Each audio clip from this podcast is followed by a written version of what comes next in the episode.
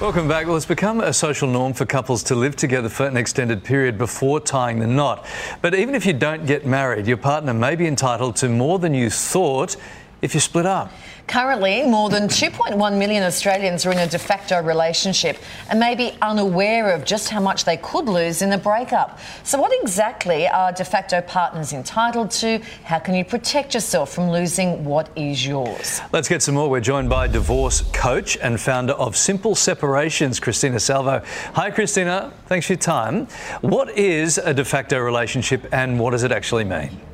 Yeah, so a de facto relationship is when you have been living together for two years or more. If you've had children beforehand at the one year mark, then that would be de facto. Okay, so what assets are up for grabs in a de facto relationship if you do split? Say you've been going out together for three years and you split, what happens then? Yeah, so what is up for grabs in a de facto relationship is exactly the same as if you were married. So, under the Family Law Act, uh, financial settlements are treated the same. So the assets are up for grabs are things like superannuation, savings, cash, um, even debts like HECS debts, ATO debts, that's all up for grabs, whether you accumulated that prior to the relationship or during. Okay, so how do you how do you work out who gets what?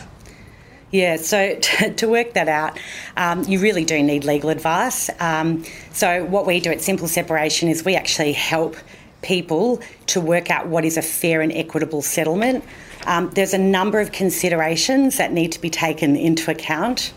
Things like how long has a relationship uh, been, how long you've been together, um, has someone sacrificed their career to be uh, to look after the children, what other things. Um, like who contributed more at the start of the relationship. So there's a whole host of factors that are taken into consideration. Mm-hmm. Yeah, what about what if somebody brings something into the relationship, like a, a house?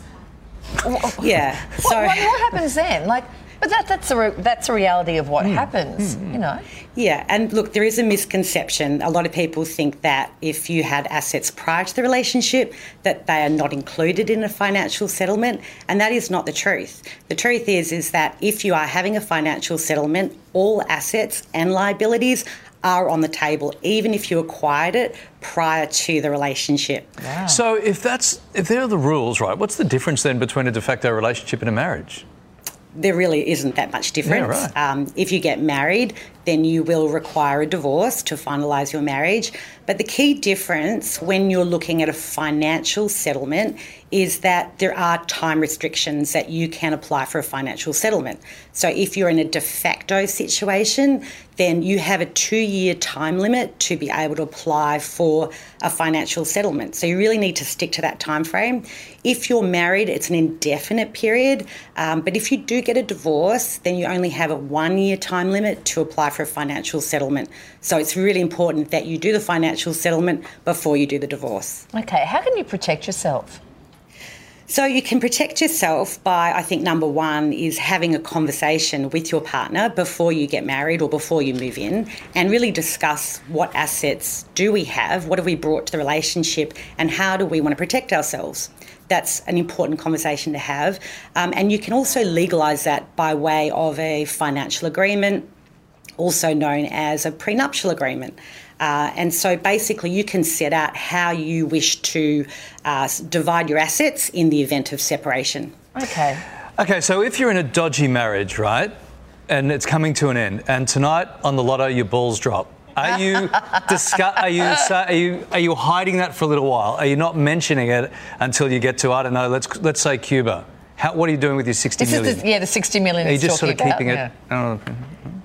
Yeah, so it's all circumstantial, and look, I really do suggest that you get your legal advice. Yeah. But everything is on the table. So if you are separating and you, you know, receive an inheritance or you win the lotto, then unfortunately, that's all on the table. Yes, because oh. you purchased the ticket, Larry, with shared funds.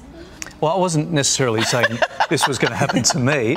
Um, thank you for your wonderful answer to what was, in fact, a joke question, but lovely to talk to you this morning. Thanks for clearing up Thanks that. for having me. Okay, good Thank to see you. you. That was good information. Bye.